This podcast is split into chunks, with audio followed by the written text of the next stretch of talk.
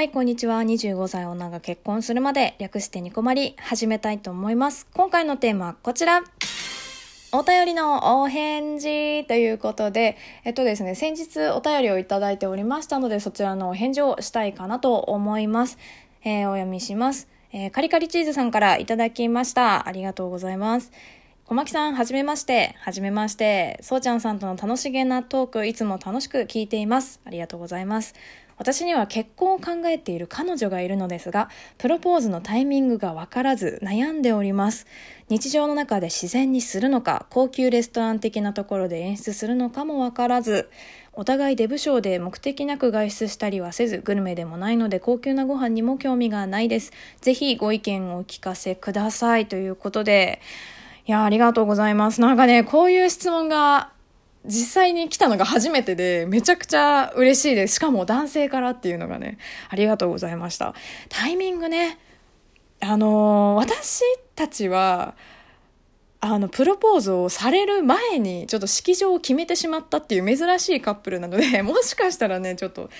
あんまり参考にならないかもしれないんですけど、まあ、私の感想と、まあ、言えることだけは話しておきたいかなと思います。えっとね、お便りの中で、その、気になったワードがあって、まあ、その中だと、デブ賞であるっていうことと、あとまあ、高級なご飯に興味がないっていうことと、あとタイミングっていう話だったので、まあ、多分きっと長いことお付き合いされているのかなっていうイメージを持ちました。なんかさ、私自分がさ、プロポーズ受ける前にやってたことってなんだろうなっていうふうにちょっと思ったんだけど、やったことっていうわけでもないんだけども、あ、これは意識を揃えなきゃいけないなって思ったことがあったんですよ。で、それをちょっとまとめてみました。ちょっとね、時間がね、あんまり足りないかなって思ったので、あの、12分とは言わず、ちょっと切って話そうかなと思います。前編後編で。はい。で、まずね、1個目なんですけど、プロポーズ自体にそもそもこだわりがあるか問題っていうのがあって、で、2個目が指輪問題。で、3個目がタイミングや場所、あとはまあやり方問題っていうのがあるかなっていうふうに思うんですよね。で、この3つって、もう人によってめちゃくちゃバラバラだと思うの、この価値観でね。で、まあ、1から順にちょっと話そうかなと思うんですけど、まあ、1個目、そのプロポーズ自体にこだわりがあるか問題ということなんですけど、私はプロポーズはされたかったんですよね。あの、まあ、されたくない人もいるからこういうふうな言い方をするんですけど、もうあんまされたくない人って聞いたことないので、ちょっと聞いてみたいな、そういう話を聞いてみたいなとは思うんですが、どうなんですかね？されない人って、どうです？意外といるみたいなんだよね。されなかったって人って。でも、なんかね、その、同棲をま予定してない人、例えば。で、次の段階って、逆にプロポーズがないと無理じゃない？なんかさ、もともと私みたいにその同性が先で結婚ってなったらなんか、まあ、プロ、じゃあ別にプロポーズなくても、じゃあちょっと婚姻届書いてよみたいなのってできると思うんだけど、割とね、その、同棲してない人、予定してない人って次の段階って多分結婚だと思うのね。その節目ってやっぱプロポーズなんじゃないかなって思っちゃうんだよね。まあ、そのカリカリチーズさんがどっちかはわからないんですけど、まあ私は同棲が先だったから余計にやっぱ欲しかったな、まあ、余計にっていう言い方もちょっとおかしいかもしれないですけどその同棲してない人はね節目になるからプロポーズってされるかなっていうのがあるんだけどなんか同棲をしてしまうと気持ち的には満足しちゃうんだよね。だからなんか一生このままでは？みたいな不安もやっぱりあってでそのぬるっと感がすごい嫌だったんだよね。いやなんかいつしてくれるんだろうなっていうイライラはやっぱり出てきちゃってたなっていうのが感想としてはありますね。うん、なんか永遠と続いちゃいそうだなっていうこのまんまっていう恐怖感というかね。うん。まあなので、まあされたくないかされたいかっていうのはあると思うんですけど。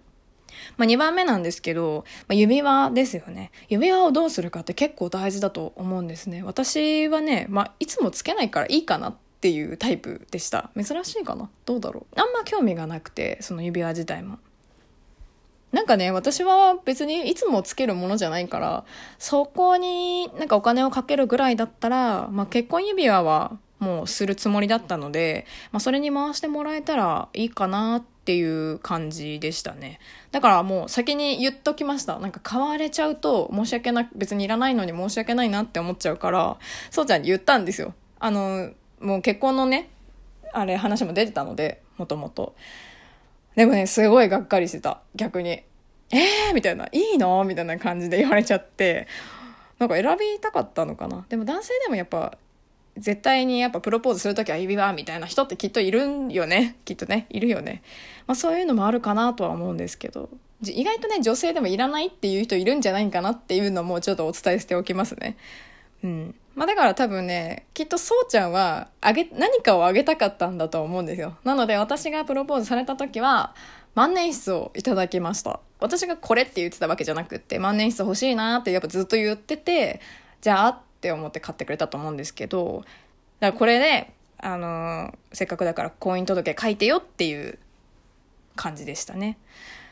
だから何にもないと思ってたので、すごい嬉しかったですね、それは。うん。でもやっぱ結婚指輪とか見に行ったりするとその婚約指輪とセットで売ってるものとかもあるんですよ。一つの作品みたいな感じで。だからそういうのになんかいいなって思っちゃうタイプの女の子だと、まあ、指輪の方が良かったかなとかって思っちゃうかもしれないのでその辺もちょっとリサーチできるといいなとは思うんですけどね。なんか最近さ結婚指輪をさ私買いに行く時にちょっとインスタで調べてみたんですよ。どんなのが今流行ってんのかしらっって思って。したらさ、なんか最近のお決まりなんだか知らないんだけど、その婚姻届のさ、3文字をさ、その婚姻、じゃえっ、ー、と、婚約指輪と結婚指輪の3つの指輪で、その囲って写真を投稿してる方ってすっごい多くって、あれに、だからすっごい憧れのある女の子とかは、指輪はね、やはりおすすめかなとは思うんですけれども。まあ、選ぶのって難しいよね、指輪って。そのセンスじゃんもう合う合わないって絶対にあるのででも多分本当にセンスない人とか自信のない人って店員さんに聞くと思うんですけどいや俺はこれをあげたいっていう人もやっぱりいるからさなんかそういう風にやって失敗するっていうのが一番怖いのでもしもしね自信がなかったらもう箱だけ買うでもいいと思うんだよな私。中身はもうさ適当にまあ工作してもいいしおふざけでね。でも、もうなんかパカって開ける動作っていうのも素敵だなとも思うから、小牧は。もら、それでもらったわけじゃないからさ、ちょっと憧れみたいなのあるんだけど、パカってやって、まあ、一緒に買いに行こうでもいいと思うんですよ。別に。婚約指輪ってしまっておくとか飾るものみたいなイメージがあるんですけど、まあ、そういうもの